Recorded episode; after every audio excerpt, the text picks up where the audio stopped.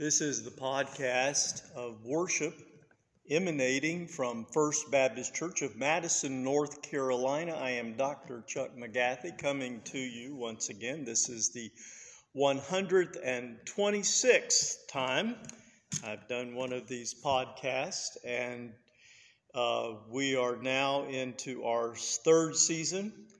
Uh, and this happens to be the worship service for the 10th Sunday after Pentecost, which is uh, coming up on August 14th, 2022. So, welcome to this. The title of this message today is Real Faith is Now Required. I am uh, hoping that as you listen to these podcasts that you'll be telling others about them. You may learn something. Uh, sometimes sermons are designed to be more of a teaching opportunity, uh, always hopefully engaging your imagination as you imagine a better way to live and to express your life, to find greater degree of happiness and meaningfulness in life. So I hope this is what is happening for you as you listen to this. Of course, I want to remind you if you'd like to help support this podcast, please uh, check out our website, www.firstbaptistchurchofmadison.weebly.com. And there you can make an online contribution. Of course, you can always mail your contributions in, we'll gladly receive them. The uh, website also includes our address, so not terribly worried about that, but I want to be sure and give you an opportunity if that is a way that you would like to express your support for the ministry that is taking place in a little place called Madison, North Carolina, uh, where we're trying really to be a healthy and positive church for the people that live here. Now let's go to our scripture lesson today. It begins in the 11th chapter of Hebrews. And then uh, I'm going to read the first verse, and then I'm going to go down the chapter to the 29th verse and conclude uh, in actually the 12th chapter. So hang with me, I think it'll make sense. Now, faith is the assurance of things hoped for, the conviction of things not seen. By faith, the people passed through the Red Sea as if it were dry land, but when the Egyptians attempted to do so, they were drowned. By faith, the walls of Jericho fell after they had been encircled for seven days. By faith, disobedient uh, Rahab, the prostitute, did not perish with those who were disobedient because she had received the spies in peace. And what more should I say? For time would fail me to tell of Gideon, Barak, Samson, Jephthah, of David, of Samuel, and the prophets, who through faith conquered kingdoms, administered justice, obtained promises, shut the mouths of lions, quenched the power of fire, escaped the edge of the sword, were made strong out of weakness, became mighty in war, put foreign armies to flight. Women received their dead by resurrection. Others were tortured refusing to accept release in order to obtain a better resurrection.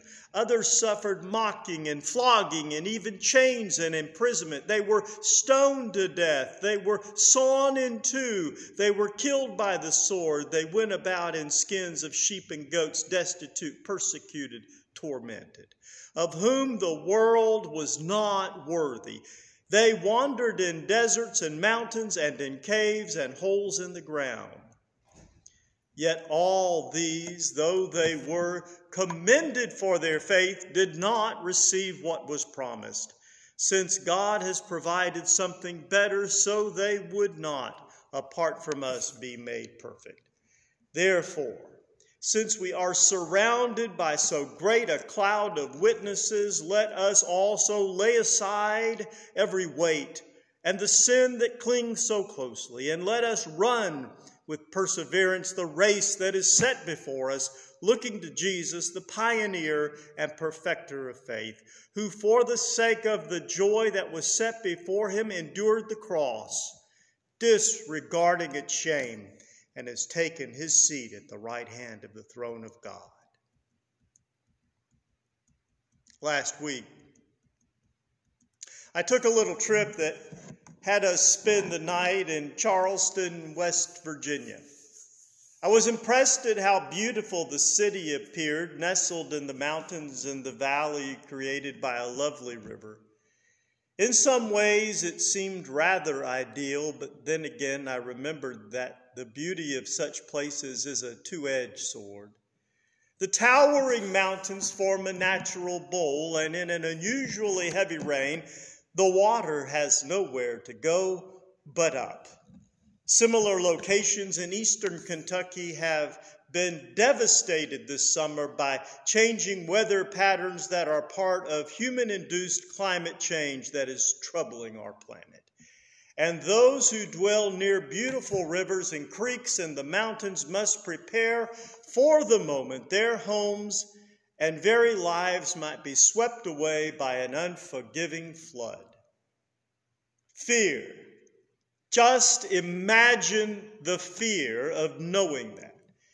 Fear is brought about by knowing enough of the danger that constantly surrounds us. And fear is where we begin our adventure with the Bible this day.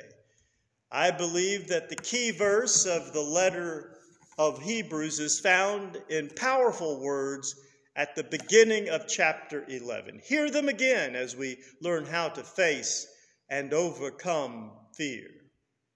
Now, faith is the assurance of things hoped for, the conviction of things not seen. Before I get too far along, Speaking of this singular verse, I need to say a preliminary word about this book or letter called Hebrews. It is unique in some interesting ways, and thinking about its character helps us understand it so much better. Hebrews has several unique characteristics that make it both mysterious and alluring at the same time and I do not pretend to possess the definitive answer to the traditional inquiries, but I do think I have a plausible explanation that will make this exceptional book make greater sense. We do not actually know who wrote Hebrews or when it was composed or to whom it was directed. This is unusual in a New Testament letter. These usually begin by providing the author's name and including its audience. From that information, we are able to piece together a reasonable historical time period. If you look at Hebrews, though, you will see that there is no salutation. Instead, it begins with the message itself. This has caused some to speculate that it was no letter at all, but a copy of a sermon. Yet the letter of Hebrews ends just like a typical epistle. So, what happened? Was there an introduction called a salutation that has been lost or intentionally omitted from the text? And if it was edited out, then why? It is possible to figure out the original audience, at least in a general sort of way. The title of the letter is our biggest clue Hebrews. This is a book designed for Jews who had become believers in Jesus as the Christ. It becomes rather obvious, even to the casual reader, that this book was written to those steeped in Judaism. Christianity is, after all, a form of Judaism. So the author was appealing to a group of believers who, being Jews, had chosen to become followers of Rabbi Jesus. We also know something else about the audience. They were urban dwellers and they were under great persecution. Now we are starting to get a better idea of not only who they were, but also the time frame they might have gotten this letter. Let's review the facts. The original audience was a Jewish Christian church, well familiar with the Hebrew scriptures. They were city dwellers and they were under religious persecution. They also had to be a rather early Christian community because the rapid increase of Gentile believers into the churches would have made Hebrews a message with only limited appeal. For all of these reasons, most scholars now conclude that Hebrews must have been written to the Christian churches in Rome that were primarily composed of Jews that had come to believe in Jesus. We know of their existence through secular historical record. In 49 AD, the Roman Emperor Claudius expelled Jews from the city of Rome. The Roman historian Suetonius wrote on this.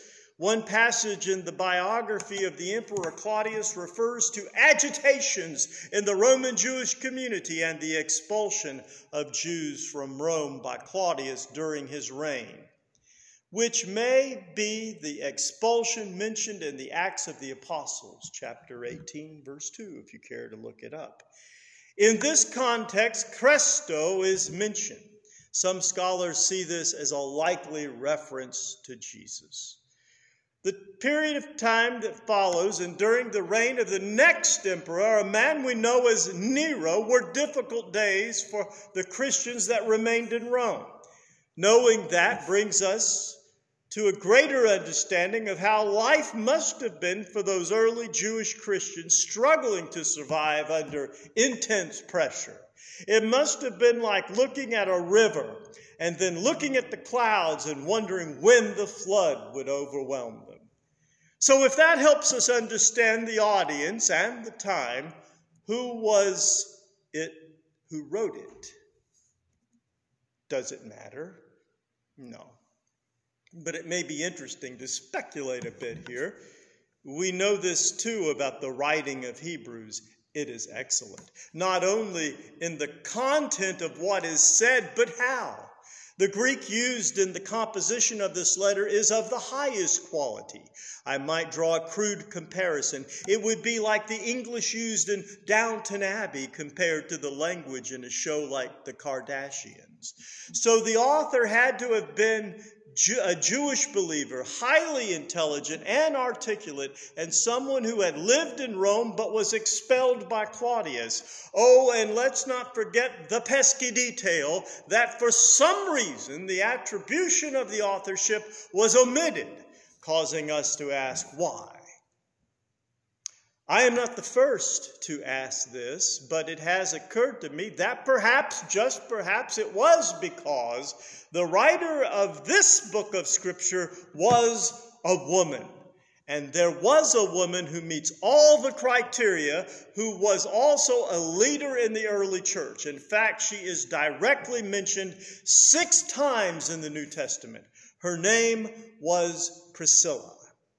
Now, that does not conclusively prove she wrote this letter, but it is certainly a plausible theory. In the passage read earlier in that great chapter on faith, she includes not only men, but women. And now we have a better idea of the context of this book. Let's consider fear and how faith faith in Christus changes everything. To grasp the importance of the kind of fear we experience, let's think for a moment about how fear feels. So far, I have mentioned the fear of flood and the fear of persecution, but you do not have to have those specific problems to know what fear is. We all fear. We are afraid of death, of loss, of pain. Fear drives us and drives us powerfully. Dictators use fear to get people to surrender their freedom in exchange for the promise of security. Fear keeps us awake at night. Fear can be over what has happened, what is happening, or what might possibly happen. Grief is a form of fear, so too is anxiety. And it seems like the longer we live, the more we know to be afraid. Fortunately, the longer we live, the more likely we are to realize that most of our fears can be handled with wisdom. We can think. We can reason. We can know that there will be resources to help us in our time of need. We can survive the flood. We can endure the persecution. We can overcome most things. Most things, but not all things. And that is right where this passage begins. When we are at the end of our strength and our wisdom, when our strength runs out and all hope seems lost, there is this thing called faith. In his free translation of Hebrews, J. Estill Jones, a professor of New Testament at Southern Baptist Seminary in 1955, took the last verse of chapter 10 and combined it with the first verse of chapter 11. The author of Hebrews writes, Now we are not of the shrinking kind headed for destruction, but of the faith kind, headed for the preservation of the soul. And faith is the essence of things hoped for, the evidence of things not seen. Commenting upon his translation, Dr. Jones adds, There can be no doubt that the author's main purpose is to show how faith enables us to live courageously. Faith is not a moral or intellectual abstraction, but an essence. By faith, future events become so certain that it is as though they had already taken place, as though the very substance of the future were in our hands now. It is necessary to interpret faith for what it is security forsaking obedience, faithfulness, hope. Could it be that what the church needs now is just that kind of faith. Do keep in mind that the churches to whom the letter of the Hebrews were originally addressed were even smaller than our church and were facing destruction every day. And to those, Priscilla or someone like her urged them to have faith, real faith. What is it like to have real faith? We choose faith as individuals and as a community of believers. Here are a few observations about the nature of real faith. Real faith faces real problems. Faith does not stick its head in the sand just hoping things will improve. In order to go forward, it wants to know the truth, even if the truth is painful to bear. Real faith always seeks peace and justice. These go hand in hand.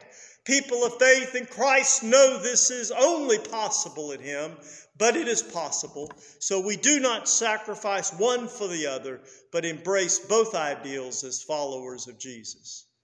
Real faith accepts difficulties, even suffering, though unjust, as a path to shalom. I like that part of the famous serenity prayer that includes the phrase living one day at a time, enjoying one moment at a time, accepting hardship as the pathway to peace, taking as Jesus did the sinful world as it is, not as I would have it, trusting that you will make all things right if I surrender to your will, so that I may be reasonably happy in this life and supremely happy with you forever in the next. This world is blessed and in some ways unworthy of those who have real faith. My feelings about my friend Marcia McQueen are of deep loss. We were so very blessed to have her among us. I aspire to have the kind of faith our sister and pastor showed us all. Real faith real faith. How can I describe it any better than this? Real faith is courage, hard work, and taking action when it would be so much easier to quit. It is as the Hebrew prophet Habakkuk wrote, then the Lord answered me and said, Write the vision, make it plain on tablets, so that a runner may read it. For there is still a vision for the appointed time. It speaks of the end and does not lie. If it seems to tarry, wait for it. It will surely come. It will not delay. So, what if we chose real faith? What if we chose to believe as individuals? What if we chose to believe as a what if we choose to believe as a church? What if we hear the hope of Priscilla as she addressed the believers of her age? Faith is the assurance of things hoped for, the evidence of things not seen. What we need now, what we have always needed, is faith. What God has started, He will complete. Ours is a legacy of hope and faith and endurance because our God is powerful and persistent. His grace is yours. Faith is yours too. Just ask. Let us pray. Our God, who was with our spiritual ancestors and is now with us, give us the kind of faith described in your book. Help us to not be afraid, but to have courage. Work hard and believe that you will bring all things together.